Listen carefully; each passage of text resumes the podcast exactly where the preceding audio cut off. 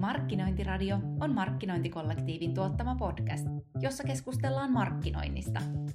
Kussakin jaksossa pysähdymme mielenkiintoisten alalla puhututtavien aiheiden äärelle vaihtuvien vieraidemme kanssa. Podcastia juontavat markkinointikollektiivin tuottajat. Tervetuloa mukaan!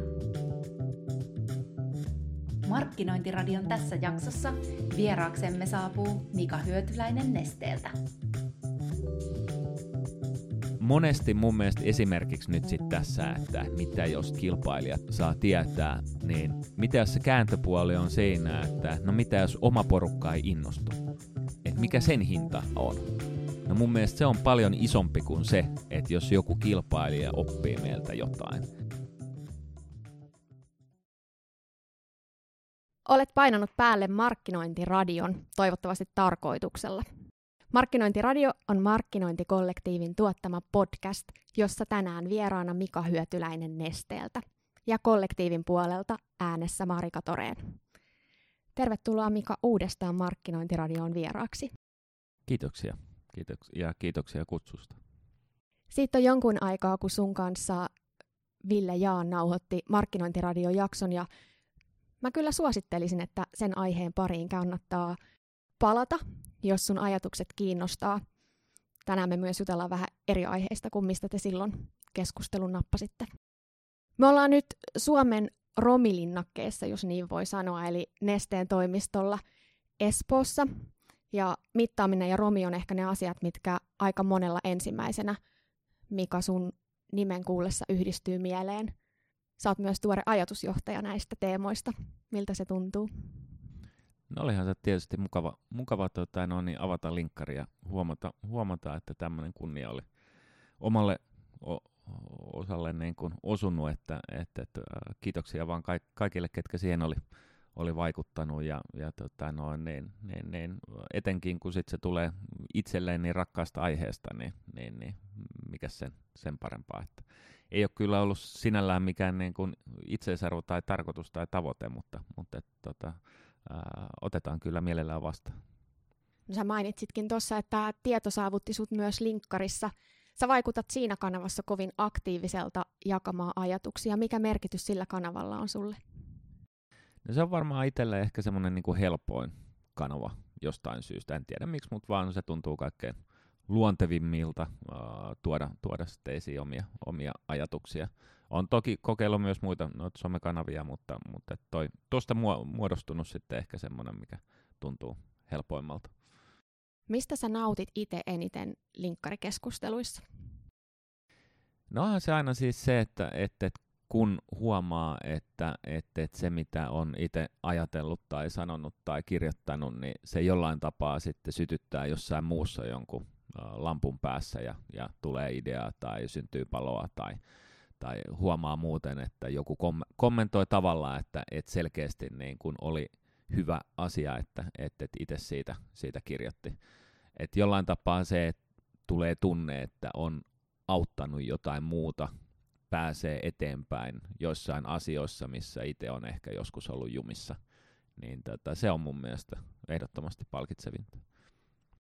Aika monessa sun linkkaripostauksessa mun mielestä tulee myös esille sellainen ehkä nöyryys tai rehellisyys siitä, että vaikka sä oot muun muassa ton ajatusjohtaja arvotittelin saavuttanut, niin silti sun ajattelutapaa leimaa jotenkin se, että myös epäonnistumisista pitää ja saa puhua, ja sä nostat niitä myös siellä ehkä vähän huumorillakin höystettynä usein esille. Se on ehkä semmoinen kanssa aihe, että hirveästi niin puhutaan siitä, että pitäisi uskaltaa epäonnistua ja niin poispäin, mutta sitten on, mä oon huomannut, että sitten on niin paljon helpompi puhua, kun sit saadaan oikeasti ihmiset jakamaan niitä epäonnistumisia. Ja ehkä sitä kautta sitten niin itse ajatellut myös, että, että, että no, haluaa sen suhteen näyttää esimerkkiä tai, tai omalta osaltaan ainakin kontribuoida sitä, että, että, että jaetaan kanssa niitä epäonnistumisia, koska niitä tulee ihan väistämättä. Ja monesti kun kuunnellaan jotain keissejä eri, eri yrityksistä, niin, niin, niin mun mielestä myös se, että jos ne esitetään liian ruususina, niin monelle voi tulla ihan tarpeettomasti korkea kynnys sit itse lähteä kokeilemaan niitä tai yrittää, että ajattelee, että vitsi, ne on hoitanut noin makeasti ja niillä on noin hienoja, hienoja tuloksia, mutta se, että, että sit, jos sä tuot siihen mukaan myös sen toisen puolen, mikä kuuluu aina siihen, siihen niin kuin uuden, etenkin uuden tekemiseen, että, että välillä menee homma tosi, tosi tota noin, päin persettä ja, ja niin kuin hyväksytään, että se, semmoista se on ja sit vaan pitää sitten oppia ja kerätä taas niin kuin kampeet ja yrittää, yrittää uudestaan. Ja usein, vaikka se nyt on niin klisee, mutta et, et, niistä paikoista parhaimmillaan pystyy oppimaan paljon enemmän kuin sit niistä, niistä tota noin, niin, onnistumisista. Mutta joo, e, ehdottomasti itse halunnut jakaa myös sitä, sitä puolta, koska mun mielestä se on niin kuin elämää ja, ja se kuuluu siihen asiaan. Yksi nosto tästä ehkä viimeisen kuukauden ajalta sun linkkariposteuksista. Sä pohdit siellä, että mitä rohkeus on. Ja muun muassa, että onko rohkeutta sanoa jokaiseen ideaan kyllä vai onko rohkeutta sanoa ei. Ja susta rohkeus on tosi tosi subjektiivinen käsite ja riippuu vieläpä tilanteesta. Tämä saa aika paljon kommentteja ja tykkäyksiä. Onko tämä yksi semmoinen postaus, jonka keskustelusta sulle jäi itsellesi joku tärkeä muistijälki? No tietysti ensinnäkin se, että, että, että aina kun ihmiset lähtee keskustelemaan, niin sitten huomaa sen, että, että, että aihe on ollut semmoinen, mikä kiinnostaa ylipäätänsä. Ja tota, ehkä tuossa niinku postauksessa tota mun mielestä pystyy soveltaa aika moneen muuhunkin asiaan, että, että, että yleensä aina kun meillä on jonkunlainen niinku adjektiivi, millä me kuvataan mitä tahansa tekemistä, niin sitä, se pitäisi ymmärtää, että, että se on tosi subjektiivinen aina. Että, että meillä oli tota noin, niin, yhdessä kampanjan suunnittelussa, muistan kun tota noin, niin, mietittiin esimerkiksi, että, että, että me halutaan kertoa hyvästä ruuasta. Ja tota noin, niin sitten laitettiin, olisiko siinä ollut parikymmentä eri kuvaa niin kuin oman porukan eteen, että, että, että no valitkaa, että mitä teidän mielestä niin kuin on hyvä ruoka. Erilaisia anno, annoksia. Siinäkin niin kuin huomasi sen, että, että toisella se oli se niin kuin lihapulat ja perunamuussi ja toisella se oli fine dining ja toisella se oli jotain hampparia ja, ja niin poispäin. Mutta et siinäkin, että et, et se mitä hyvä ruoka on, niin oli tosi, tosi su- subjektiivista. Ja ehkä sitten niin kun tuohon rohkeuteen liittyen, niin erityisesti markkinoinnissa aina mun mielestä painotetaan hirveästi sitä, että, että halutaan olla rohkea ja tota noin, niin halutaan tehdä uudenlaisia asioita. Niin siinä kanssa sitten vaan niin kun jonain päivänä jäin pohtimaan sitä, että no mitä se oikeasti niin kuin tarkoittaa. Ja siinä ehkä se isoin kysymys, mitä itse justiin niin pohdin, oli erityisesti se, että, että missä menee niin kuin tyhmyyden ja rohkeuden raja. Että et se, että et, et, jos kaikki data, kaikki näyttää, että tämä et, et, ei ole niin kuin hyvä juttu, mutta sitten kuitenkin on se sitten toimisto tai joku, joku muu niin kuin sanoo, että, että mä kyllä uskon niin kuin tähän, että tämä on ihan killeri, niin onko se sitten niin kuin rohkeutta vai onko se vaan niin kuin tyhmyyttä?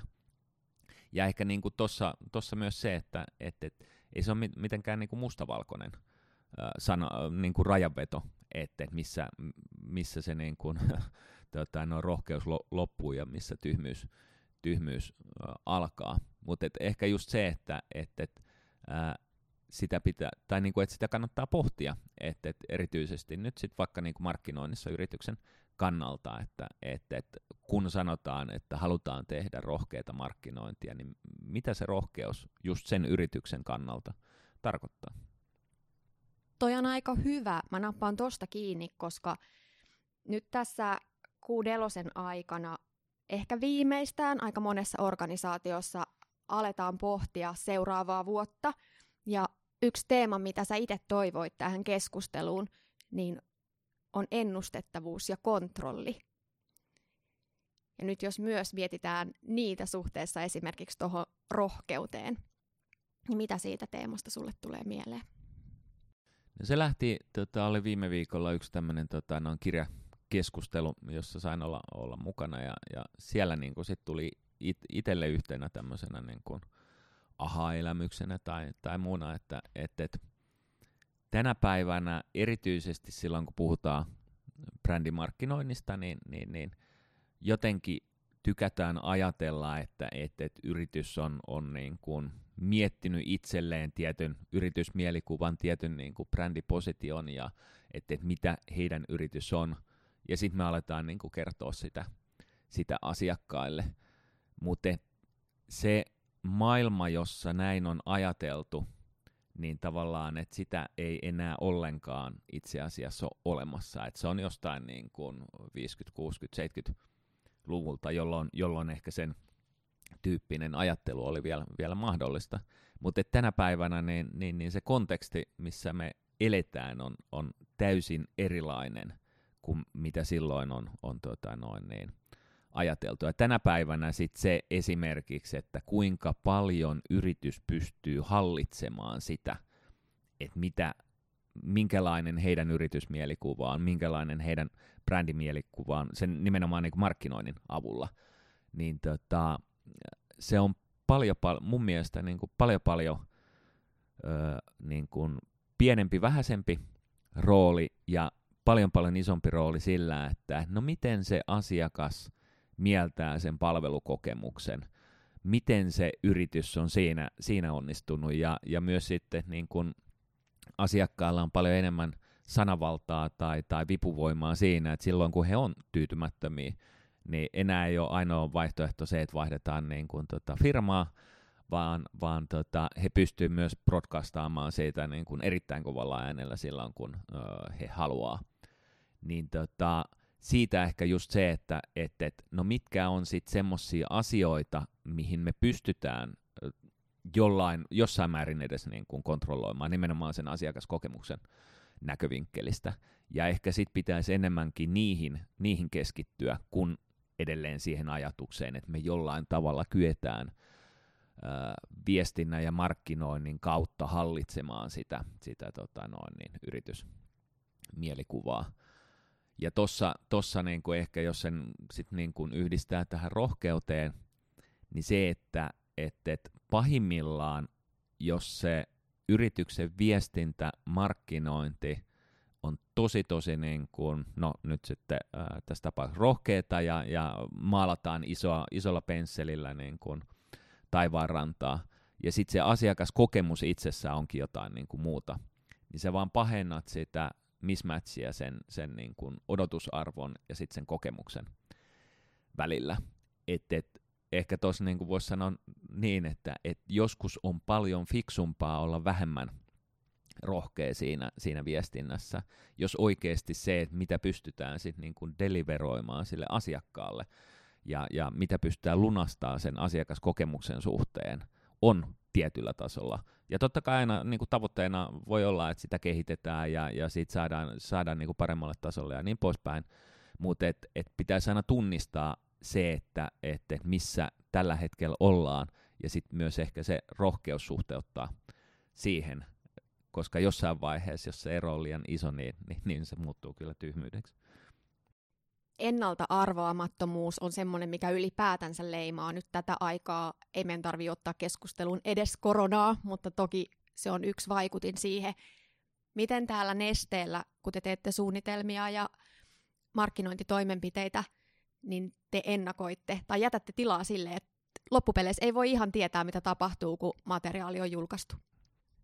No kyllä se on varmaan sekin oppi tullut muutaman isomman kamppiksen kautta, kantapään tota, no, niin kautta niin sanotusti, että et, huomas vaan sen, että et, et oli, edellinen oli mennyt tietyllä tavalla ja sitten niin kuin ihmisen tendenssi ehkä siihen, että et, et peilataan aina sitä historiaa ja, ja uh, sitä kautta ennustetaan, että, että miten menee jatkossa, niin leimas sit sitä niin kuin meidänkin ajattelua ja sitten kun se kamppi saatiin, saatiin tota, no, niin tulille, niin huomattiin, että no eihän se mennyt yhtään niin, niin kuin piti.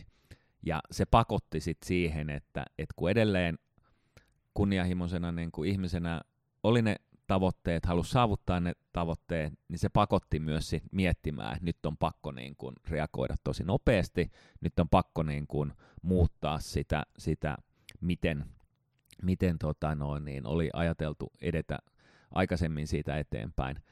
Ja ehkä, ehkä tuossa niin kun moni asia lähtee ihan siitä, että miten sä valmistaudut siihen kampanjaan ja ajattelet sen kampanjan etenemistä, että et, sulla on tietyt tavoitteet, joita kohden sä ajat, ja sitten jos sä näet, että nyt ei mennä ollenkaan sitä, sitä kohden, niin sitten se, että et sä et ole rakastunut liikaa niihin sun alkuperäisiin ideoihin ja, ja niin kuin premisseihin, vaan että sä hyväksyt sen, että hei, nyt mun on pakko niin öö, muokata sitä ajattelua, mun on pakko muokata sen kampanjan öö, etenemistä siitä, siitä eteenpäin.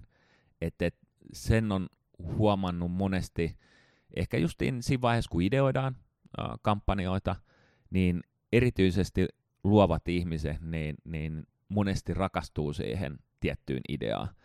Ja mä veikkaan, että jatkossa tullaan tarvii paljon enemmän sitä, että sä saat oikealla tavalla niin rakastaa sitä sun ajatusta, mutta et sä oot valmis myös luopumaan siitä silloin, kun sä huomaat, että, että se ei, ei toimi.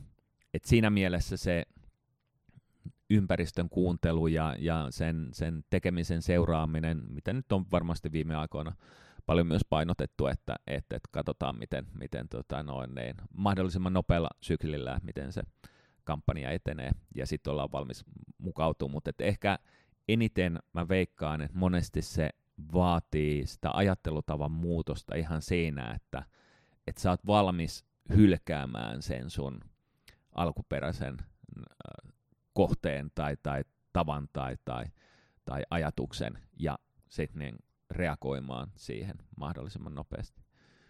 Tämä on mielenkiintoinen, koska nyt ollaan aika lähellä tietyllä tavalla semmoisia inhimillisen olemassaolon asioita. Meidän jokaisen niin kuin ytimessä on tarve jonkunnäköiseen kontrolliin, jonkunnäköiseen ennustettavuuteen, puhutaan me sitten vaikka palaverista, missä me ollaan, ja tulee itsesuojeluvaistoja myös mukaan, niin nyt jos miettii vaikka niin kuin sun omaa tiimiä täällä, sitä sisäistä sidosryhmää nesteellä, kenen kanssa teet duunia, niin millaista apua sä koet, että ihmiset tarvii tähän, että he uskaltaa lähteä vähän ennakkoluulottomasti kokeilemaan nyt, nyt tarvittavia kontrollin ja, ja tota, uudenlaisen tekemisen malleja?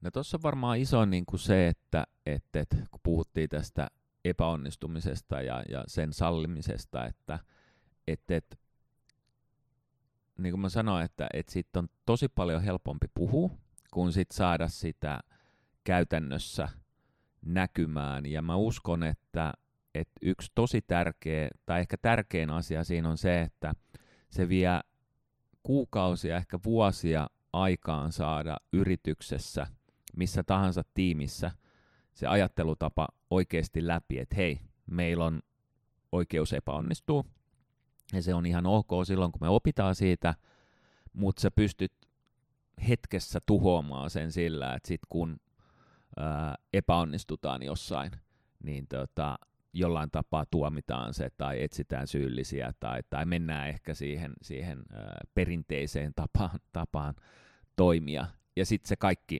romuttuu kerralla. Et, et, vähän niin kuin luottamuksessa, että menee tosi kauan rakentaa, mutta hetkessä pystytään rikkomaan. Niin to, mä koen, että tuossa on, on se sama, sama asia. Ja ehkä muutenkin tuohon tota, reagoimiseen ja, ja kontrollin tunteeseen, että, että, että yksi entinen kollega sanoi sano kerran hyvin, oltiin luettu tuon Eckhart Tollen Power of Now-kirja molemmat, ja niin kuin just painotettiin tätä, että, että huomista ei ole vielä tullut, ja eilinen meni, että ainoa mikä on, on tämä, tämä päivä ja tämä hetki. Niin hän aina niin kuin nauroi sitä, että jos sä täysin eläisit tota, noin tässä hetkessä, niin ethän sä edes tiedä, tietäisi, että mihin sä niin kun, oot menossa puolen minuutin päästä. Siis silleen, että jos mennään ihan, ihan, ihan siihen ytimeen. Että kyllähän ihminen jotain ennustettavuutta tarvii, jotain kontrollia siitä, että mitä tapahtuu, tapahtuu seuraavaksi. Ja ehkä siinä yhdistyy varmaan kaksi asiaa. Toinen on se, että, että, että sä tarvitset sen tietyn päämäärän, ja sit sun pitää osata asettaa siihen riittävän löyhät reunaehdot, että millä sä pääset siihen tavoitteeseen, jotta sä pystyt luovimaan niiden sisällä silloin, kun muutoksia tapahtuu. Ja toisaalta sit sä tarvit myös just sen asenteen, että sit kun sä huomaat, että nyt tämä alkuperäinen pläni ei millään, millään tota, noin onnistu, niin sit sä oot valmis muokkaa joko niitä re- reunaehtoja tai sitten asettaa tarvittaessa uudenlaisia ää, tavoitteita. Jälleen kerran yksi nosto sun linkkarin mietinnöistä. Sä kerroit siellä vähän aikaa sitten, että sä kuuntelit porukan suunnitelmia ensi vuoteen. Ja nyt korjaa, jos mä muistelen tätä väärin, mutta siellä oli puhuttu vähän siitä, että oli pyydetty porukkaa miettimään kolme fokusaluetta. Ja kolme siksi, koska se oli ihan hyvä luku. Mutta sä kuuntelit niitä fokusalueesityksiä ja pohdit jotenkin siihen tyyliin, että no ensinnäkin kiittelit porukkaa, että ne oli hienosti toteutettu ja mietitty, mutta et alkoi kasvaa vähän semmoinen nälkä, että hei tänne voisi mahtua jotain lisää. Ja nyt tämä äskeinen, mitä sä kerroit, niin kuulostaako se siltä tilanteelta, mistä sä oot saanut itses kiinni siitä, että pitää jättää tilaa nyt esimerkiksi just silleen, että me ei voida kaikkia ennakoida. Vaikka tänne mahtuisi lisää, niin ei ahnehdita. No se on semmoinen, mitä mä oon pitkään koittanut, koittanut plaastata, että, että, että jättäkää niihin pläneihin riittävästi reagointivaraa. Ja se ehkä, mitä siinä itse huomasi, että, että nyt ajatteli just sillä tavalla, että hei, nyt on vihdoinkin sitä, sitä tota noin, niin, ää, riittävä fokus ja siellä näyttää siltä, että hei, että, että sinne mahtuisi jotain. Ja, ja äh, varmaan jo osaltaan just se, että et itse tajuaa olla, että älä nyt hemmetissä laita sinne mitään, että et just näin, näin tämän pitää, pitää ollakin. Mutta ehkä, ehkä siinä äh, toi, mitä sanoit, että et, et kaikessa tekemisessä se itse reflektio on tosi, tosi tärkeää ja, ja sekin on jännää, että, että jos kysyttäisiin ihmiseltä, että kuinka monesti olet kalenterista varannut aikaa sille itse reflektiolle – niin mä veikkaan, että aika harvalta sitä, sitä lö- löytyy. Ja sitten monesti ajatellaan, että no se, se nyt on semmoinen asia, että onhan mulla siihen niin kuin aikaa ja mä teen sit sitä niin kuin joskus. Mutta se itse huomannut, että ehkä justiin fokusoimisessa ja kaikessa tossa, niin se oman ajan hallinta on, on niin tosi tärkeässä roolissa. Ja mä itse ja siinä on varmaan niin kuin ihmiset toimii eri tavalla, mutta et mä itse on semmoinen tota, noin huithapeli, että et jos jotain ei ole mun kalenterissa, niin sitä ei ole olemassa. Ja, ja sitten se aika vaan valuu johonkin tai joku muu sen vara, varastaa. Niin itse koitan managerata sitä omaa niin, ajan hallintaa ja, ja nimenomaan sitä, että mihin keskittyy sillä, että aina varaa kalenterista. Että jos jotain haluaa tehdä, niin varaa siihen, siihen sitten kanssa aikaa niin toi itse reflektio on, on semmoinen, että, että, että siinä varmasti olisi monella tosi iso mahdollisuus, että, että kunhan vaan lähtisi varaamaan siihen aikaa, niin myös sitä, sitä tota noin, tekemään. Miten sä oot itse varannut itsereflektion aikaa omasta kalenterista? No semmoinen, missä välillä on onnistunut paremmin ja välillä huonommin, mutta, mutta et esimerkiksi esimiestyöhön, niin, niin, niin perjantaisin olisi niin kuin sloti varattuna siihen, että, että voi reflektoida sitä, sitä tota noin, niin mennyttä viikkoa, että, että miten, miten se tota noin, niin oikeastaan, oikeastaan meni. Ja sitten toisaalta katsoa sitä, sitä tulevaa, tulevan viikon kalenteria, että, että onko siellä nyt oikeita asioita tai onko siellä varattu, varattu riittävästi aikaa sit niiden tärkeimpien asioiden, asioiden uh, hoitamiseen. Et jossain vaiheessa huomasi sen, että, että, että silloin kun oli vielä enemmän noita tota noin, niin tapahtumia kaikki, missä, missä silloin tällöin kävi puhumassa, niin esimerkiksi niihin esitysten tekoon ei ollut ikinä aikaa. Sitten huomasi, että ai saakeli, että, että, että huomenna pitäisi mennä puhua ja sitten illalla tehdään se presis, niin sitten esimerkkinä vaan niin niihin, että, että no niinhän piti sitten niin varaa aikaa ja sitten pääsi pois siitä, että niitä aina iltaisin, iltaisin viime, viime hetkessä tota, noin, niin, teki. Mutta ylipäätänsä, että, että, että reflektoisi sitä sekä mennyttä että tulevaa viikkoa nimenomaan sitä ajankäyttöä siitä kalenterista, että, että, että onko se nyt mennyt oikeisiin asioihin. Ja sitten jos huomaa esimerkiksi tulevasta viikosta, että, että, että ei täällä ehdi tekemään niitä tärkeimpiä, niin sitten sitä pitäisi vaan olla rohkeutta siivota sitä saman tien ja, ja kieltäytyä niistä jutuista, mitkä ei ole pakollisia ja, ja vaan raivata se aika sieltä. Että tämä mun kesto, kesto tota, noin ajatus esimerkiksi näistä, kun tota, noin, niin, niin, niin, äh, ihmiset valittaa, että vitsi ei ole ehtinyt syömään lounasta tänään, niin aina se, no kenes vika se on? Että no, jos sä haluat syödä päivittää ja koet sen tärkeänä, niin varaa siihen aikaa. Että et sit jos sä ehdi, ehdit tota, no, niin, niin, niin, syödä päivän aikana, niin siitä saat syttää ihan ittees. Että se nyt on ihan omaa tyhmyyttä varastaa se lounas, lounastunti tota, noin, tai puolituntinen sieltä, sieltä johonkin mukamas tärkeeseen tekemiseen. Et jos olet päivän, päivän aikana syömättä, niin, niin, niin taatusti suoritustaso laskee siellä ilta, iltapäivällä. Että. Kehityskeskustelu peilin edessä. Kyllä, nimenomaan. Sellainen, mihin tuntuu, että sun on tärkeää raivata aikaa, niin on mittaamisen opettamiseen ja siitä kertomiseen, että mitä sä oot itse siitä ko- kokenut. Sä oot kaksi kertaa vetänyt markkinointikollektiivin kanssa mittaa tai kuole koulutuksen. Viimeisin niistä päättyi tuossa ihan muutama viikko sitten. Siellä myös monta kertaa osallistujille itse asiassa nostit esille ja muistutit, että vie asioita kalenteriin. Mutta jos menee tuohon opettamisen puoleen, niin kuinka tärkeää se tekeminen sulle on? No se ehkä liittyy siihen, mitä kysyit siitä niin kuin linkkarista kanavana ja, ja mikä, mikä itseä, itseä siellä palkitsee, niin on se, että kun näkee, että on pystynyt auttaa, auttaa jotain. Ja, ja jotenkin kaksi asiaa tuossa varmaan yhdistyy. Toinen oli se, että silloin kun me alettiin ekaa kertaa 2010 miettimään mittausta ja muuta, niin, niin, niin markkinoinnin mittaamista, niin, niin, niin ei ollut ketään, kuka osa, olisi osannut auttaa, tai ei ollut mit, mitään lähteitä tai muuta, mistä, mistä olisi sit saanut jeesiä siihen, että miten sitä pitäisi mennä eteenpäin. Ja sitten itse nähnyt myös läheltä sen, että mitä se tarkoittaa, kun markkinointi muuttuu semmoisesta ehkä enemmän mutu tuntuma johdetulta tai, tai yläpilvessä olemisesta siihen, että oikeasti pystytään myös ainakin osa tekemisestä tosi tarkkaan mittaamaan, että kuinka tehokasta se on ja, ja mitä sillä voidaan saada aikaa. Ja ehkä tärkeimpänä sen vaikutuksen myös siihen liiketoimintaan.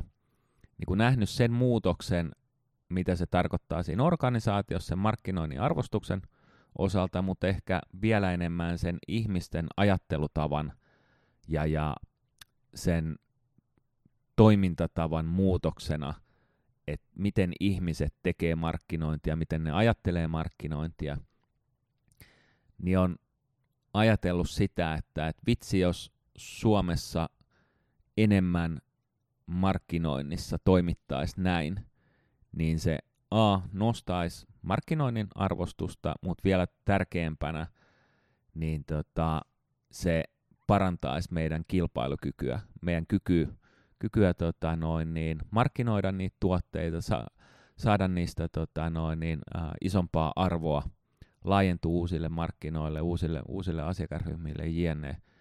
Niin sen ehkä ajatellut, että, että, että no jos siinä pystyy niin kuin yrityksiä ja ihmisiä auttaa, niin, niin miksi sitä ei tekisi?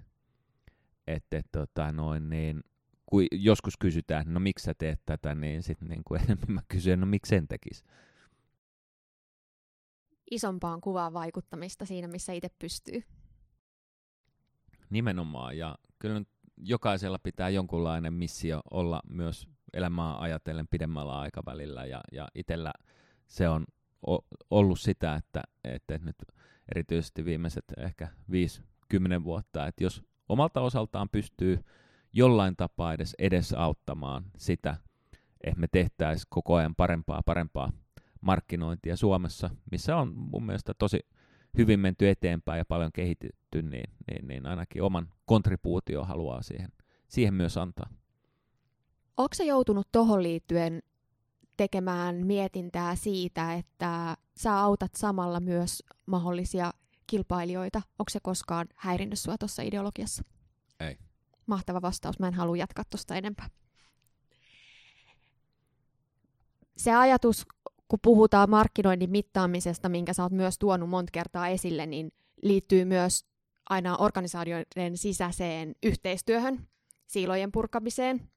Ja tietyllä tavalla niin kuin se, miten esimerkiksi mittaa tai kuolle koulutuksessa asiasta puhuitti, tuo mieleen sen, että markkinointi tulee lähemmäs taloushallintoa. Se on just sitä tehokkuutta, tietyllä tavalla mustavalkoisuutta niihin lukuihin. Sä vaikutat itse aika niin kuin lukunikkarilta, niin mikä sun suhde itselläsi on luovuuteen? Mulle ehkä niin kuin tärkeimpiä tai parhaimpia kouluaineita, mitkä jakso kiinnostaa, niin oli matikka ja, ja fysiikka. Ja ehkä mun ajatuksen juoksuun se tietty loogisuus ja rationaalisuus oli se, miksi niistä tykkäsi niin paljon, mikä niissä, niissä tota, noin, niin vetos. Ja mulla oli sitten tapana, että, että mä aina, se missä kulloinkin mentiin, niin sit mä laskin aina niitä kotitehtäviä ja muut kirjaa pidemmälle ja pidemmälle silleen, että et, se oli vaan semmoista, mikä, mistä nautti tosi paljon.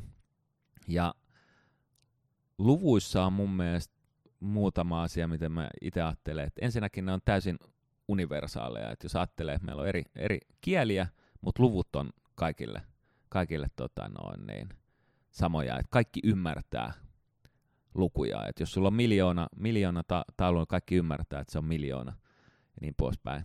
Ja siinä, siinä on mun mielestä jotain niin yksinkertaisen kaunista, että, että siitä on mahdotonta olla mun mielestä pitämättä. Mutta tota, noin se suhde luovuuteen, niin mun mielestä parhaimmillaan siinä nimenomaan sä pystyt sitä dataa, insightia hyödyntää, että mistä sä sen luovuuden ammenna niin, että se ohjautuu oikeisiin asioihin ja se on relevanttia sille yritykselle, se on relevanttia sen yrityksen tavoitteelle, sille liiketoiminnalle. Että et on helppoa olla luova niin, että sä et ole ollenkaan relevantti. Mutta on paljon vaikeampaa olla luova niin, että sä oot tosi relevantti ja sä ratkot silti niitä relevantteja yrityksen haasteita. Ja siinä mun mielestä nimenomaan se data, luvut, insight, kaikki auttaa, että sä markkinoinnissa on paljon kysymys myös siitä, että sä osaat valjastaa sen luovuuden palvelemaan oikeita kohteita. Ja mun mielestä se data, numerot, insight, kaikki on oikea väline, jolla sä pystyt sitä valjastamista ää, tekemään. Miten tohon suhteutuu sun tausta tuotekehityksessä? Miten se ohjaa sua nykyään markkinoijana? No tuossa on niinku varmaan se tietty samantyyppinen polku kuin kun ihan uran alkuvaiheessa, niin tota, aloitin konsulttina tämän niin kuin sähköisen kauppapaikan ratkaisuissa ja, ja tota, sit mä ajattelin, että mä lähden tästä niin kuin saman tien sitten laatimaan yrityksille erilaisia strategioita, joilla he pystyvät sitten tämmöiseen niin e-commerceen menemään. Ja tota, sitten ensimmäisenä mun eteen lätkästi koodikirjaa, että nyt alat koodaa näitä web-sivuja ja, ja muita. Ja mä olen, mitä helvettiä, että ei tätä tullut tänne tekee. Ja, ja silloin esimies selitti, että, että kyllähän sun pitää ymmärtää tämä tuote, jotta sä osaat sitten niin kuin siitä konsultoida ja niin poispäin. Ja jälkeenpäin se oli niin kuin tosi made exact sense siinä mielessä, että, että totta kai näin, näin niin kuin pitää, pitää olla, ja sitä niin kuin pari vuotta tota, noin, niin koodaili pelkästään ja oppi uusia koodauskieliä ja niin poispäin. Ja esimerkiksi tänä päivänä se, että, että, että kun, kun digikehitys on myös omalla, omalla tontilla, niin se, että on, on itse koodannut, niin kyllä se luo ihan erilaisen perspektiivin siihen, että miten sä sitten lähdet niin kun ohjaamaan sitä tekemistä. Et mun lemppareit on aina tämä, että kun ohjelmistossa on joku bugi, niin semmoinen ihminen, kuka ei ole ikinä koodannut, niin ensimmäisenä sanoo, no korjatkaa se. No kun se ei ole ihan vaan silleen, että, että no kiva kun sanoit, että korjaat, että eipä tullut meillä mieleen, että nyt kun kerroit, niin mehän korjataan saman tien. Ihan pikku hetki. kyllä.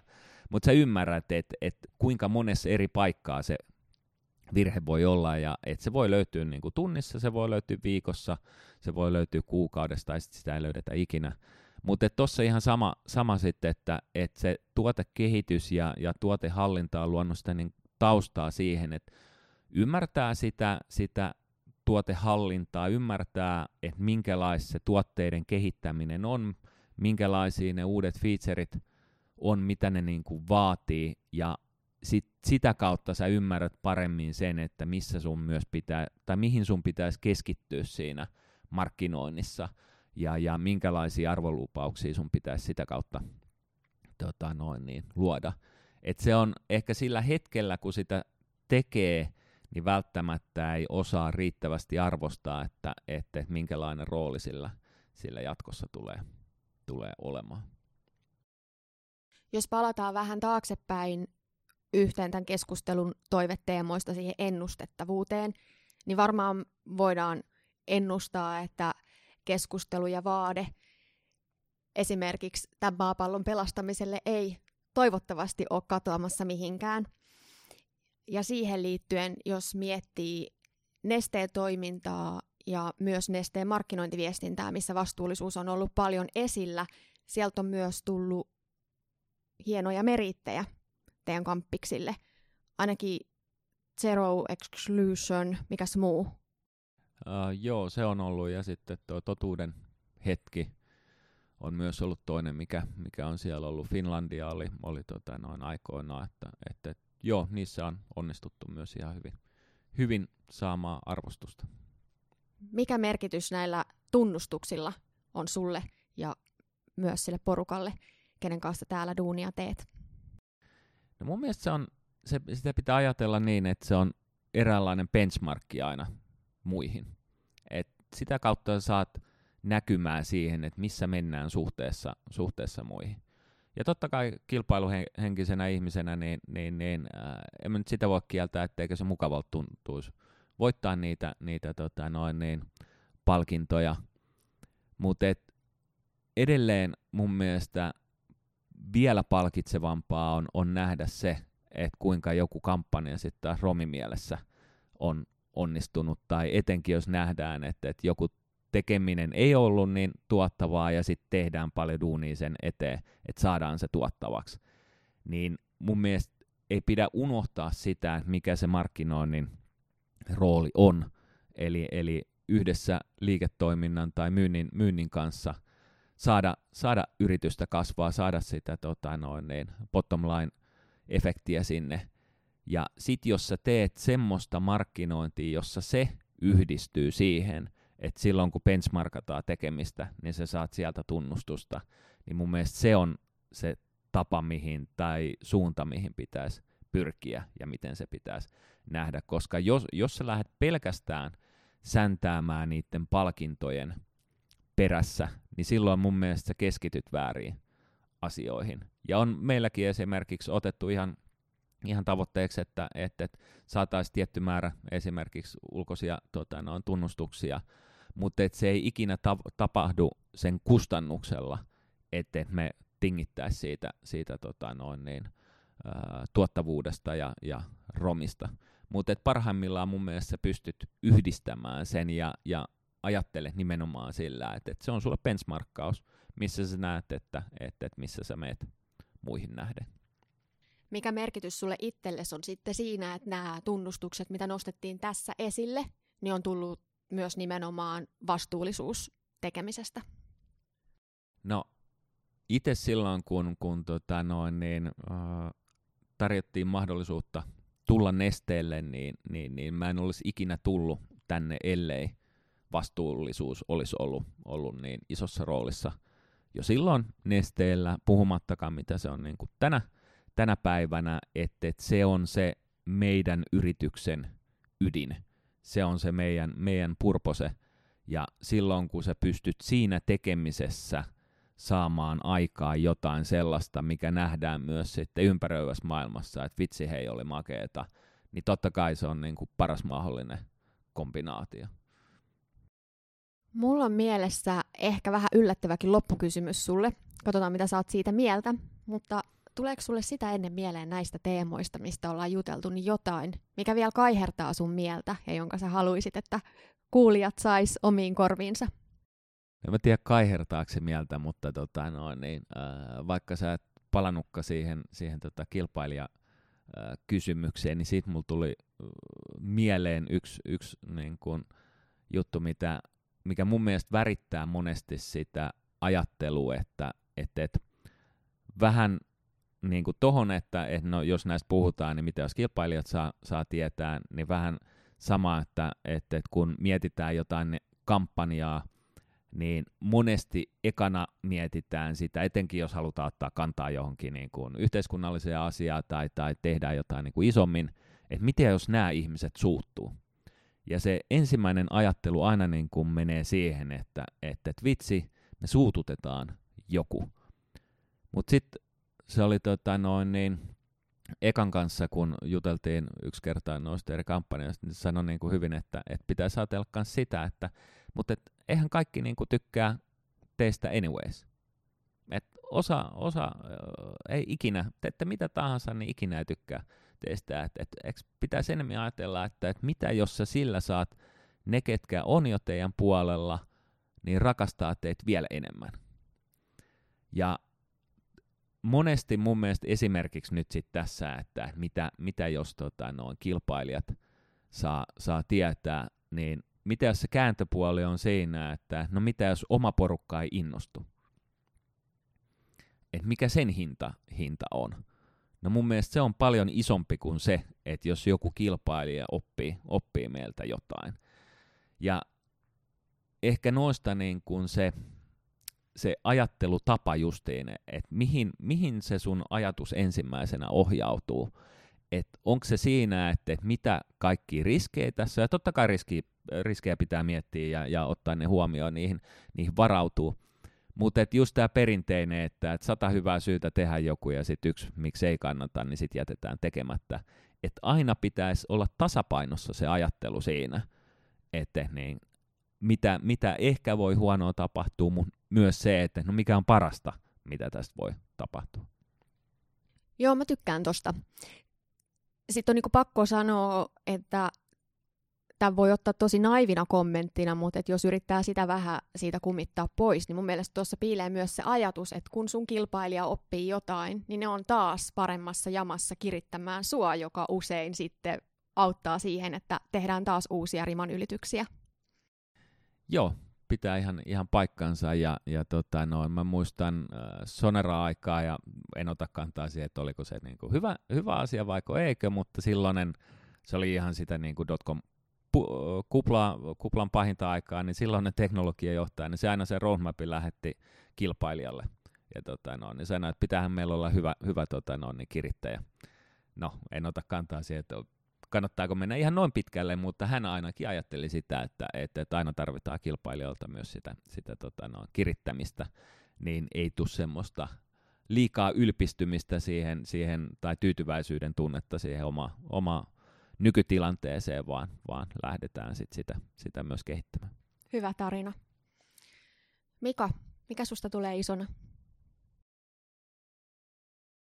Tuohon olisi niin monta erilaista tota noin, niin kulmaa, millä mä voisin sitä lähestyä, mutta kyllä mä jotenkin haluaisin jatkaa muutoksen tekijänä koen, että, että ehkä osittain sitä jo on, mutta mä haluaisin siinä tulla vielä paremmaksi. Kauniin kuulonen vastaus. Kiitos Mika tosi paljon keskusteluhetkestä Markkinointiradiossa. Kiitoksia, oli mukava olla taas mukana. Thank you.